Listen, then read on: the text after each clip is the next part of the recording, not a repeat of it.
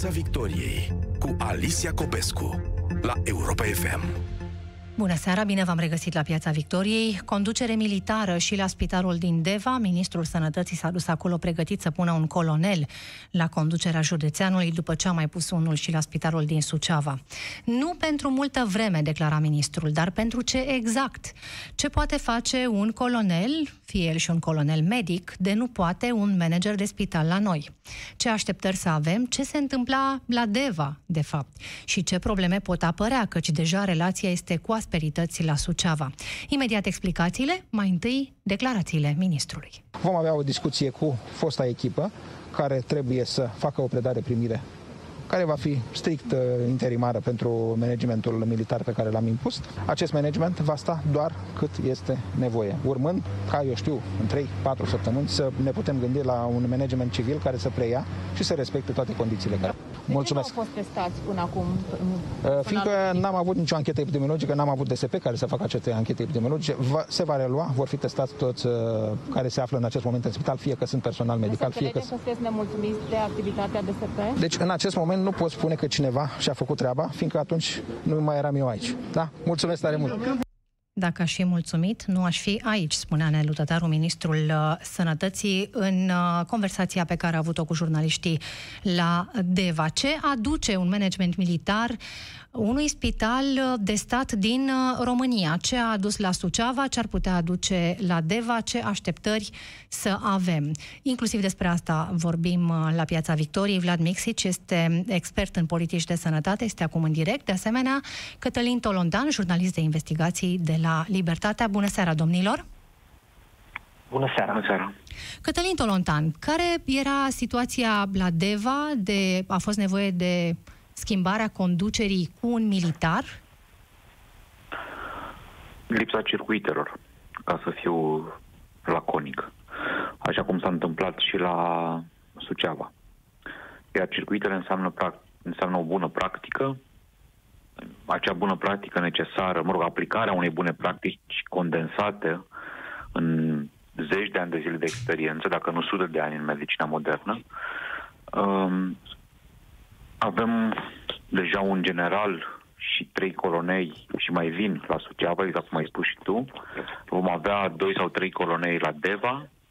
Vom avea trei colonei la Spitalul Universitar din București. Cel mai mare spital din România a cerut și el, prin vocea managerului Cătălin Cărstoiu, sprijin militar. Urmează ca el să fie aprobat. Uh, suntem în situația în care printre rânduri, fie ministrul, fie managerii de spital civili, cum este cazul lui Cătălin Crăstoiu de la uh, Spitalul uh, Universitar din București, ne spun că au nevoie de armată pentru a sparge neînțelegerile dintre șefii de secție care au o putere mai mare, nu că aflăm acum, că știam de multă vreme asta, dar Uh, în calitate de pacient știam asta, numai că acum o spun și oamenii din vârful sistemului sanitar din România, care au în anumite situații o putere mai mare chiar decât managerii de spital. Și atunci, practic, ca să citez ce spunea uh, la București Cătălin Căstoiu, vă spun cinstit că aici în spital sunt niște orgolii care nu și-au locul acum. Ei nu sunt șefii de secție, nu sunt și sunt de aceea specialitate. Practic, uh, asta e situația. Seamănă situațiile de la Suceava și de la Deva, Cătălin Tolontan? Și de la București, pentru că ei vorbesc despre circuite, toți trei. Toate trei spitalele susțin managerii lor. Nu aveau circuite sau nu aveau circuite care să se aplice, că poate pe hârtie ele existau, nu poate, sigur existau, dar nu se aplicau.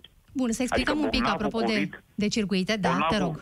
Doar atât, ca să citez. Da tot uh, uh, să-l citesc și pe noul manager de la uh, Suceava și pe managerul de la București. Uh, bolnavul COVID intra în spital și ruta lui, practic, nu era corect alcătuită, astfel încât el să nu interacționeze, fie că era suspect doar sau deja uh, diagnosticat, cu secțiile non-COVID sau cu bolnavi care nu erau infectați de COVID și aveau ajuns în spital din cauza altor uh, patologii.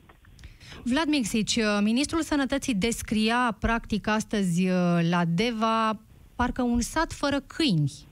Uh, vorbea despre personal medical care este în autoizolare la domiciliu doar pentru că ar avea o bănuială, despre personal medical care nu a fost testat, despre un DSP care nu și-a făcut treaba, despre lipsa unor anchete epidemiologice ca să, care să demonstreze circuitul virusului în spital și nu numai, în acest moment Hunedoara fiind unul dintre județele cu uh, număr foarte mare de pacienți confirmați, 174, asta în condițiile în care, atenție, personalul de acolo nici măcar nu a fost testat.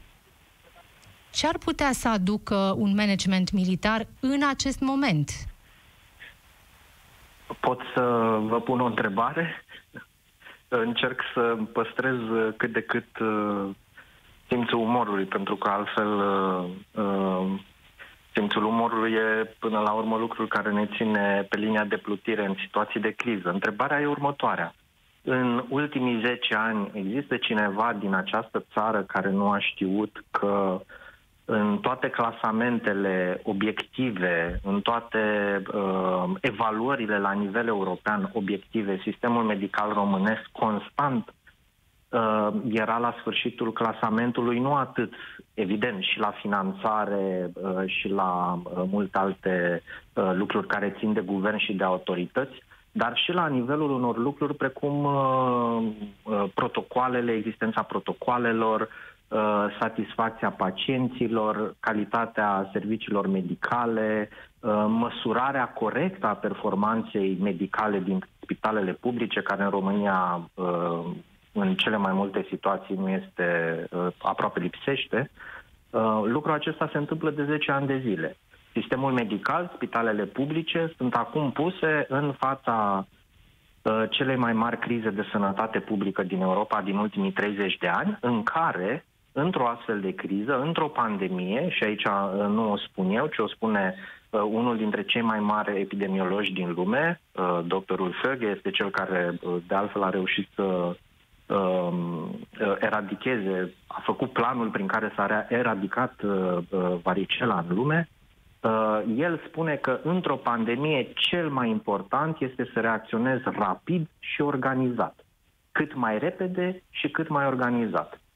Ori, uh, sincer să vă spun, eu nu sunt deloc uimit că sistemul medical românesc uh, dă dovadă de atât de multă dezorganizare la nivel de spital, pentru că e un lucru pe care îl știm de foarte mulți ani de zile. Că politicienii nu au dat atenție, Uh, că o anumită parte a populației nu a dat atenție uh, ani și ani de zile, încât am ajuns aici. Ani și ani de zile au fost permanent uh, diverse voci, unele popularizate mediatic, care se supărau atunci când li se arătau aceste evaluări, care sunt evaluări obiective făcute de organizații internaționale. Uh, dacă vă aduceți aminte, vai, dar cum, uh, medicina românească este grozavă, școala de medicină românească alimentează toate spitalele din Europa. Da, medicii români sunt buni, uh, unii dintre ei sunt chiar foarte buni la nivel individual. Doar că într-o astfel de criză de sănătate publică, uh, nu mai contează doar performanța la nivel individual a medicului, ci contează și echipa ori în sistemul medical românesc, și asta uh, vă spun cu uh, în cunoștință de cauză, pentru că am avut oportunitatea să lucrez uh, un an de zile și într-un sistem de curând, într-un sistem medical de afară, uh, acolo, într-un spital public, știți care este lucru care contează cel mai mult? Este cuvântul în jurul căruia se învârt toate lucrurile în acest spital. Echipa.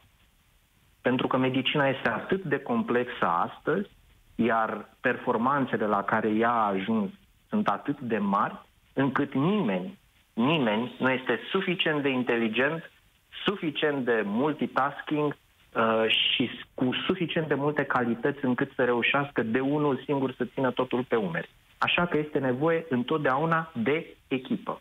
Descrieți o boală, lipsește. o boală cronică, o, o descrieți de care, da, sunt convinsă, eram cu toții conștienți, mă îndrept acum spre Cătălin Tolontan. Uh, cum priviți uh, acest, uh, această solicitare a managerului de la universitar ca pe un strigăt de neputință sau ca pe un gest de curaj de ultimă clipă? Ca pe un gest riscant, în, or- în orice caz. Adică totuși este în este un spital simbolic pentru România. Este cel mai mare spital din România, are 4.000 și ceva, aproape 4.500 de cadre medicale. uh, e dificil ce face. Uh, aș vrea să mă întorc un pic la ce spunea Vlad Mixici, ca să înțeleagă oamenii cine vorbește când vorbește Vlad Mixici. Este omul care a insistat cel mai mult în ultimii, cred în ultimul deceniu, pe problema infecțiilor nozocomiale din România. Vocea autorizată care a insistat cel mai mult pe această problemă. Când alții nu vorbeau, inclusiv noi ca jurnaliști, da? nu vorbeau despre asta, el vorbea, continua să vorbească, așa cu un fel de loialitate față de niște date pe care le avea în față și care îi spuneau că la un moment dat ele se vor exprima prin suferință și prin morți. A venit colectiv și, datorită uh, investigațiilor pe care le-am făcut, am reușit, cum ar veni, să luăm spuma, dacă îmi permiteți expresia în, în, non, în non-academică, da? Dar, de fapt, uh, omul care a pornit dezvăluirile în privința infecțiilor a fost Vlad Mixici. De aceea ce spune el, asta e paranteza, a vrut să spun următorul lucru. Ceea ce spune el astăzi, cu un ton echilibrat, uh, pentru că eu este un specialist înainte de orice, eu sunt un jurnalist, îmi permit să am alte acute ale, ale frazelor. Dar ceea ce spune el azi pe un ton echilibrat este foarte grav. Și de fapt toată zbaterea din ultimele zile și ultimele săptămâni ale Guvernului României, ale președintelui României, încearcă următorul lucru. Să nu ajungem la supra-solicitarea sistemului medical din România, pentru că va fi jale. Și acum n-am mai citat din uh, Vlad Nicrici, am citat din medici. Fosta directoare a spitalului de boli infecțioase din Brașov, care a plecat înainte de declanșarea acestei crize cu vreo două, trei săptămâni, pentru că nu s-a înțeles, spune, nu știu, asta sunt declarații, da? Că nu s-a înțeles absolut deloc cu cei care făceau raportări ca zone în zona prefecturii și Comitetului pentru Situații de Urgență din județul uh, Brașov, a spus așa, va fi jale dacă ajungem să umplem secțiile de ATI din România cu bolnavii COVID, se va adăuga încărcătura de germeni nozocomiali care există oricum în aceste secții. Și bolnavii noștri, cu atât mai mult decât alți, alți bolnavi, care oricum au sisteme mai bune la dispoziție, sistemul din nordul Italiei era un exemplu de sistem de terapie intensivă pentru toată Europa, ei bine, acești bolnavi vor avea de înfruntat și infecțiile nozocomiale. Adică noi încercăm să fim echilibrați, folosim niște termeni uh, realiști până la urmă, dar amenințarea care putește asupra tuturor este cu adevărat enormă. Cătălin Tolontan, putem să presupunem că ceea ce descoperă ministrul Tătaru mergând acum uh, în inspecție și ceea ce iese până la urmă din, uh, din raportările acestor spitale se întâmplă cam în toate spitalele din România? În multe dintre ele, nu știu dacă în toate, Vlad aici e mai bun decât mine, poate să spune el, a avut cifrele în față mai bine decât mine, dar din informațiile pe care le avem noi, în foarte multe dintre spitale și nu cred, o să supăr oamenii acum, dar nu vreau să fiu popular, eu nu cred că armata e soluția. Uh-huh. Sau oricum nu e soluția pentru sistemul sanitar din România armata, nici măcar în criză, adică, bun, poți să pui câți 25 de generali, vor avea 10 spitale, să spunem, în, cel mai, în cazul cel mai cazon al al uh, militarizării, da? Păi da, dar noi avem vreo 300 de spitale care sunt angrenate într-un fel sau altul în COVID sau în celelalte patologii, care nu pot să rămână pe margine, pentru că avem sute de mii de bolnavi de cancer. Avem cea mai mare preeminență a bolilor cardiovasculare din toată Europa. Deci noi trebuie să funcționăm în continuare. Armata nu poate să facă asta. Iar chestiile care apar deja la Suceava nu, nu țin de uh, anecdotică. Deci oamenii care intră acum pe libertatea.ro pot vedea cum cadrele medicale de la Suceava au refuzat să facă duș și după aia să o ia goi prin, prin curtea spitalului, lucru recunoscut de, de, generalul, de generalul Oprea, cu care am vorbit astăzi, și care a spus, da, Eu le-am adus dușul ăsta cu 14, care pot, mă rog, pot să facă 14 oameni duși, ei nu vor să facă asta, într-adevăr n-ar fi avut o intimitate, atunci să facă duși în, uh, mai înghesuiți în spital, dar oricum trebuie să intre spălați când intră în, uh, în secții și în uh, grupurile operatorii. E complicat. E complicat. Pe de altă parte și doctorii spun, domnule, dacă voiam să mărșăluim goi prin curtea unei instituții, ne făceam militari, nu medici. Adică trebuie să Bun, asta se întâmplă, se întâmplă la Suceava, unde doar confirmate sunt 1430 de cazuri de da, coronavirus. dar punându-i să mărșăluiască, e posibil să nu rezolvi. Asta vreau să spun, adică armata nu poate juca rolul medicilor, nu poate juca rolul poliției, nu poate juca rolul DSP-ului, pentru că armata nu știe să facă anchete, adică nu, nu poate face anchete epidemiologice la nivelul unei țări. Acolo ai nevoie, într-adevăr, de DSP-uri în continuare. Dar ce poate, face, ce poate face armata la conducerea unui spital? Vlad Mixici, susțineți sau nu această soluție de avarie pe care a găsit-o um, au găsit-o autoritățile acum? Un uh, medic militar are prin uh, însăși uh, mediul în care a fost educat în sânge organizarea, respectarea regulilor și foarte important crearea de circuite. Circuite care să fie respectate. Și asta e foarte, foarte important. În toate recomandările și ghidurile Organizației Mondiale a Sănătății, Ehm, inclusiv ehm, am văzut astfel de ghiduri eh, din spitalele din vestul Europei. Ehm, aceste fluxuri, cel puțin la început, e foarte esențial să fie, să fie respectate și implementate. Ori pe lângă această, eh, ca să zic așa, mutație profesională pe care o au medicii militari, mai este încă ceva. Într-un spital, nu peste tot, dar în multe spitale din România, uh, managerului îi lipsește de multe ori uh, autoritatea necesară. Uh, șefii de secție sau medicii cu adevărat puternici din lumea medicală a acelui oraș nu au întotdeauna respect pentru respectul necesar pentru manager ca să îl asculte. Um, ori există, mă repet cumva, există spitale în România în care sunt o mulțime de medici buni, uh, dar ca să cânte o orchestră e nevoie de un dirijor. Uh, degeaba instrumentiștii sunt fiecare în parte foarte buni. Uh, dacă nu există un dirijor în fața, față de care toți acești instrumentiști foarte buni să aibă respect față de acest dirijor, să-l asculte și foarte important, dirijorul să știe cum să se impună și cum să inspire leadership. Ori, în bună parte, și aceasta este o altă tară veche a sistemului medical românesc, uh, mulți dintre managerii uh, de spitale din România sunt, după cum bine știți, numiți politic. Uh, și aici suntem la mâna norocului. Dacă am avut noroc ca selecția politică să fie reală și să producă în acea poziție un lider, atunci da, probabil că acel spital va fi capabil să funcționeze ca o orchestră într-o astfel de situație. Dacă acel uh, spital și dacă această selecție politică a fost de fapt o contraselecție și nu a produs un lider, managerul nu are cum să se impună. Și mai e ceva, o a treia situație în care directorul spitalului respectiv ajunge să fie un medic chiar din acel spital. Asta, ca să păstrez comparația ușor de înțeles cu o orchestră, este ca și când Uh, primul violoncelist, șeful de partid de la violoncele, ajunge dirijor.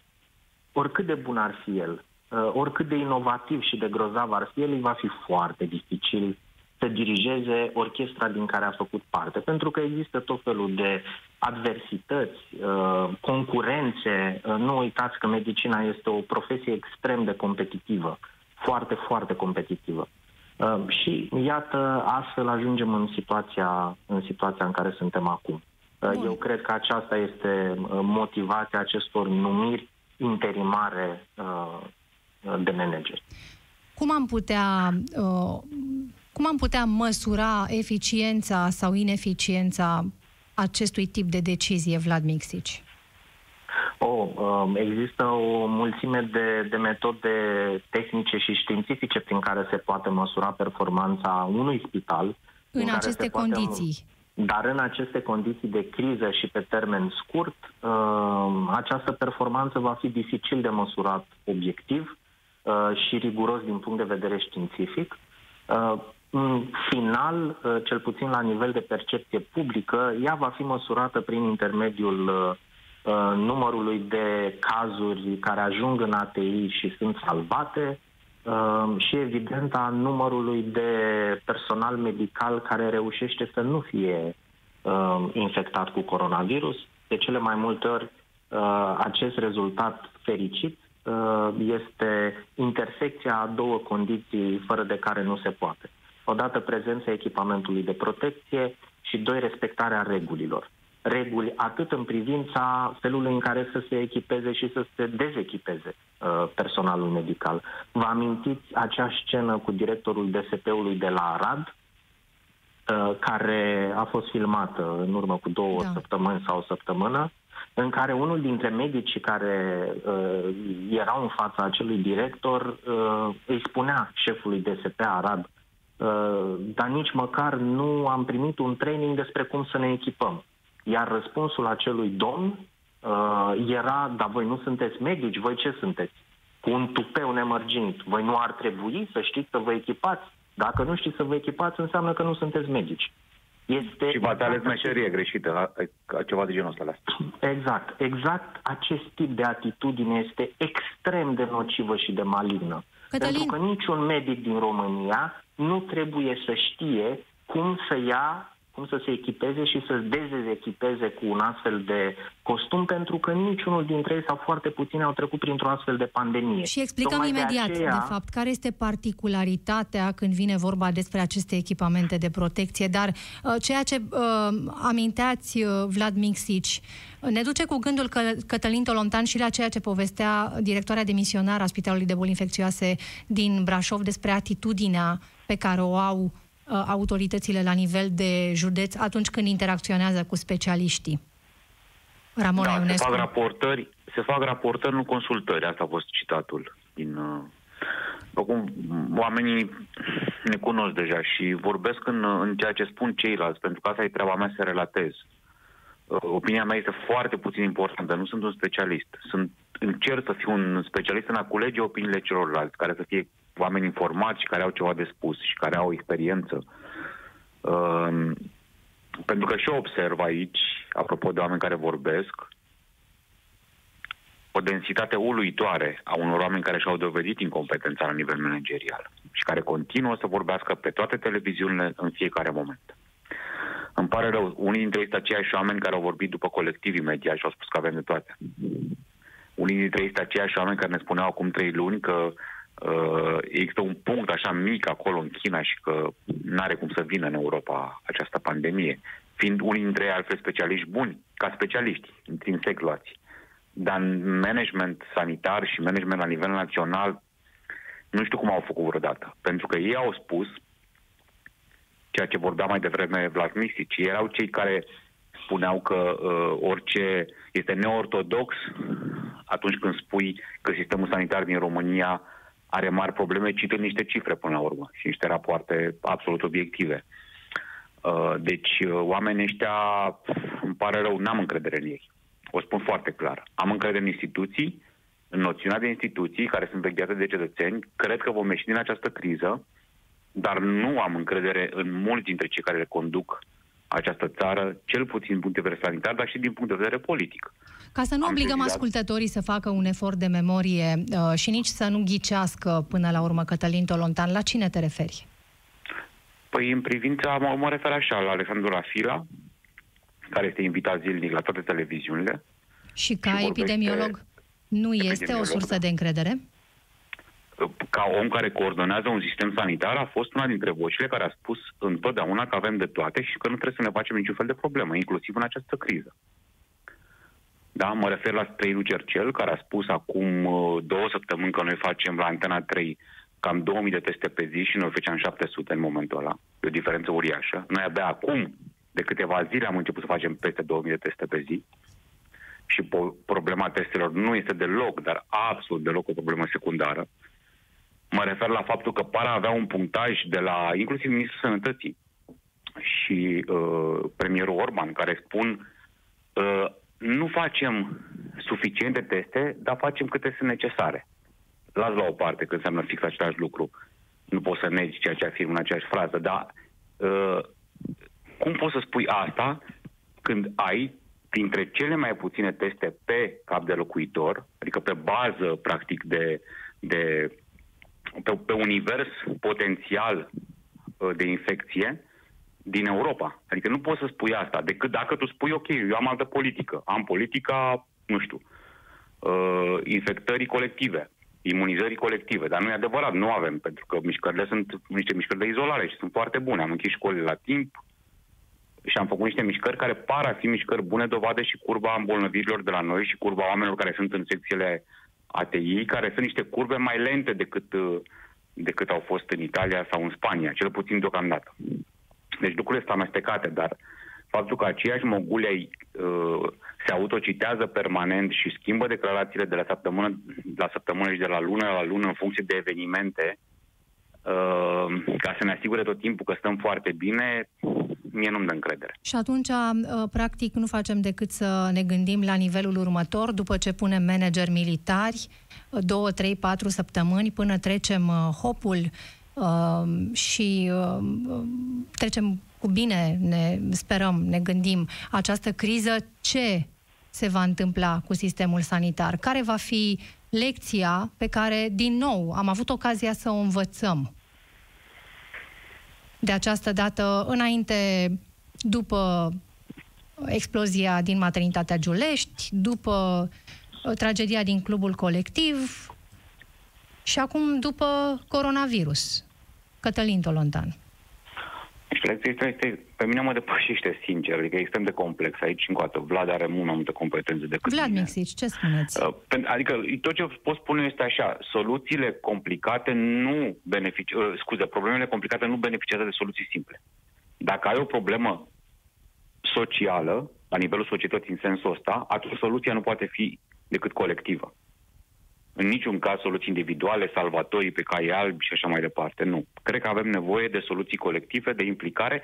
De fapt, asta este marea problemă și cu asta chiar uh, pot încheia, cred. Asta cred că este foarte... Avem o problemă foarte mare în momentul ăsta cu toții. Noi am ajuns în situația în care ne dăm seama că viața noastră, și asta e valabil și la New York, și la Londra, și la București, viața noastră depinde la modul foarte concret de acțiunile pe care nu le putem controla are altor oameni. Și nu mă refer acum la oameni din spitale. Nu, mă refer la semenii noștri. Nu suntem obișnuiți să judecăm așa. Și oarecum acum se separă societățile într-un fel. Pentru că societățile în care există încredere, în care oamenii se consideră egali, în care vezi în celălalt pe semenul tău și nu-l consideri inferior doar pentru că este rom. Ați văzut dezvănțuirea asta teribilă de la, de la uh, uh, uh, scuze, care e localitatea intrată în carantină? Sândărei, da? Uh-huh. Bun, ok. Uh, unde erau cinci morți, dar la o clinică multinațională din uh, Diaverum, din uh, București, era opt morți, da? Deci focarul era în partea altă de când ne uitam noi, într-un fel, da? Ei bine, uh, societățile care au solidaritate, empatie și competență și organizare și respect pentru normă, pentru standard, pentru protocol și pentru semenul lor, trec mai ușor prin, uh, prin aceste încercări. Da. La noi, din păcate, nu avem aceste lucruri, le avem minate de ani de zile și vom trece foarte greu, dar vom trece. Eu sunt optimist, vom trece peste, peste această criză. Mulțumesc pentru intervenția telefonică, jurnalistul Cătălin Tolontan de la, de la Libertatea. Vlad Mixici, ne putem gândi la ceea ce va fi după? Da, bineînțeles. Și ce așteptări avem? Vă da, poate o să vă surprindă răspunsul meu, dar el se bazează uh, pe experiențele anterioare. Sistemul medical românesc uh, evoluează în salturi de broască. Um, ca orice broască, broasca e leneșă, trebuie să apară o criză în jurul ei ca să își părăsească poziția și să facă un salt în față. Uh, sistemul medical românesc, la nivel de mentalitate și de organizare, așa a evoluat în urma unor crize.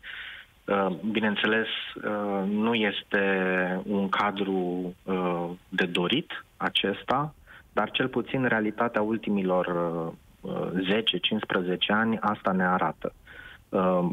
De pildă, după colectiv, capitolul infecțiilor nozocomiale a evoluat Poate că nu încă nu a ajuns unde dorim, uh, dar a evoluat mult mai rapid decât înainte. Uh, în, în același timp, ultimele, uh, ultimii ani, cu tot felul de cazuri legate de erori medicale, a declanșat în România în acest moment o mișcare care este încă tânără, e încă la foarte la început în rândul medicilor care au început să vorbească despre erorile medicale, ceea ce este uh, excepțional. Uh, așa se face în orice uh, sistem medical matur. Uh, și după această criză, probabil că vom uh, avea uh, evoluții în anumite zone. Sper că vom avea evoluții în zona respectării protocoalelor, sper că vom avea evoluții în zona uh, fluxurilor iar asta este foarte important. Mi-aduc aminte o scenă așa, ca o mică scenă de film. La începutul lui 2017 eram într-o ședință, participam la o ședință a Comisiei de Sănătate din Camera Deputaților, la care uh, fuseseră invitați și uh, câteva uh, persoane din lumea medicală cu foarte multă putere și discutam despre selecția managerilor în sistemul medical. și la un moment dat este înregistrat, uh, e filmat, se poate verifica. Uh, la un moment dat, uh, într-un dialog pe care îl aveam cu o astfel de, de personalitate cu foarte multă putere, exasperat de insistența mea pe importanța ca managerul unui spital să aibă abilități și studii specifice pentru a manageria un sistem, el poate să fie un medic foarte bun, un practician excepțional în specialitatea lui, dar un manager catastrofal, care își distruge spitalul. Uh, iar reacția atunci a fost, haideți domnul Mixici, mai lăsați-ne, domne, cu managerii, că ăștia sunt puși doar să numere mături. Ori asta este exact antiteza medicinei moderne. Uh, protocoalele sunt extraordinar de importante atât în a proteja medicul, ele protejează medicul să greșească cât mai puțin și, cel mai important, protejează pacienții. Da. Ori, în urmă cu doar un an sau doi ani de zile, președintele Colegiului Medicilor, care vine, din păcate, dintr-o altă epocă, scria o scrisoare deschisă în care critica protocoalele și vorbea despre medicina ca uh, o artă frumoasă în care fiecare medic uh, poate să citez, de fapt nu citez, da, aproximez da, ce da. spunea. Vlad, nu întâmplarea, deci nu întâmplarea, uh, ci uh, chiar intenția face ca în direct acum la Europa FM să fie un medic care e foarte riguros când vine vorba despre protocoale și pentru că are școala elvețiană uh, în spate, dar și pentru că a constatat că asta este Uh, soluția. Ăsta este uh, secretul când vine vorba despre, despre protecție. Andreea Moldovan este medic infecționist uh, și în această criză, bună ziua Andreea Moldovan și vă mulțumesc tare mult bună pentru ziua. intervenția telefonică, absorbită chiar în, în toiul acestei uh, crize în echipa de conducere a Spitalului de Boli Infecțioase din, uh, din Brașov. Dar îmi permit, Andreea Moldovan, să apelez mai întâi la experiența dumneavoastră de infecționist care tratează pacienți care au acest nou coronavirus. Pentru că noi din afară ne întrebăm ce presupune asta. Ne puteți spune ce înseamnă să ai coronavirus și să fii într-un spital de boli infecțioase acum?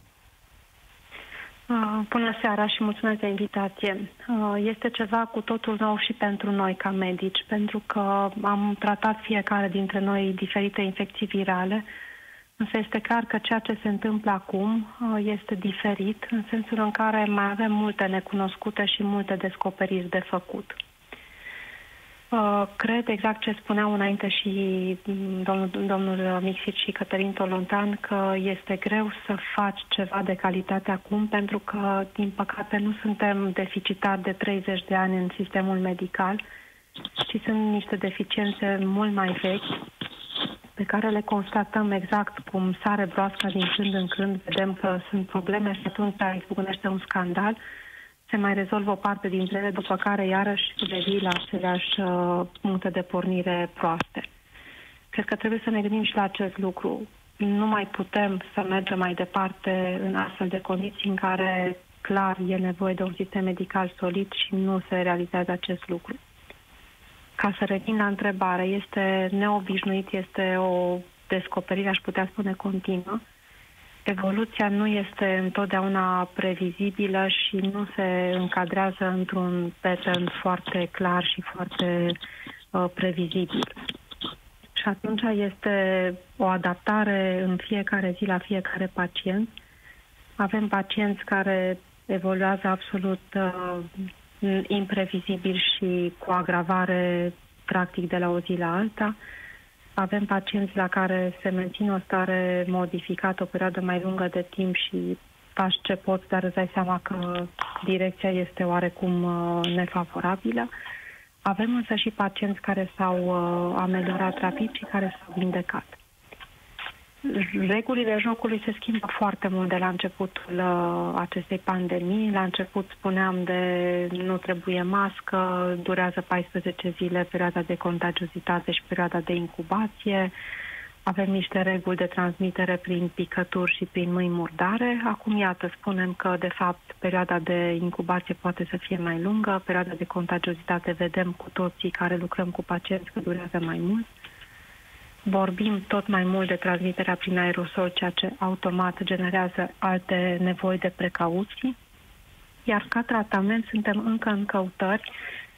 Uh, nu avem încă o variantă optimă, eficientă, 100% și pe care să o putem administra fără niciun fel de emoții.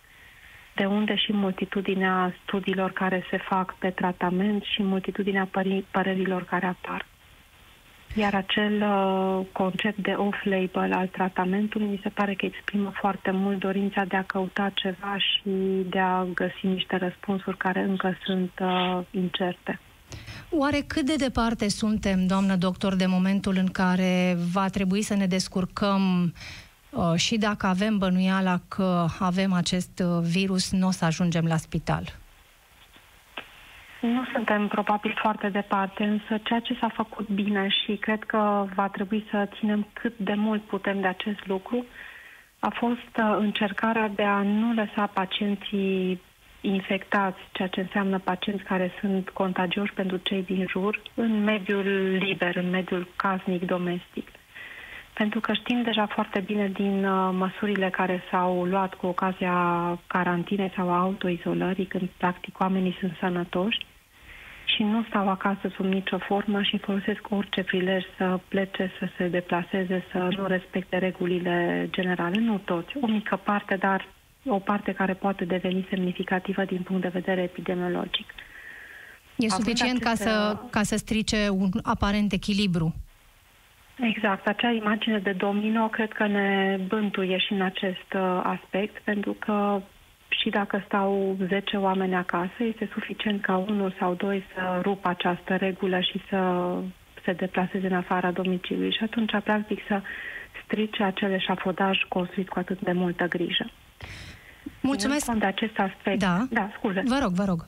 Și această particularitate cred că este important să ținem cât de mult la principiul ca pacienții infectați, chiar dacă au forme inaparente clinic sau forme oligosimptomatice să fie protejați în spații controlate ca să nu se permită diseminarea și din acest punct de vedere a infecției.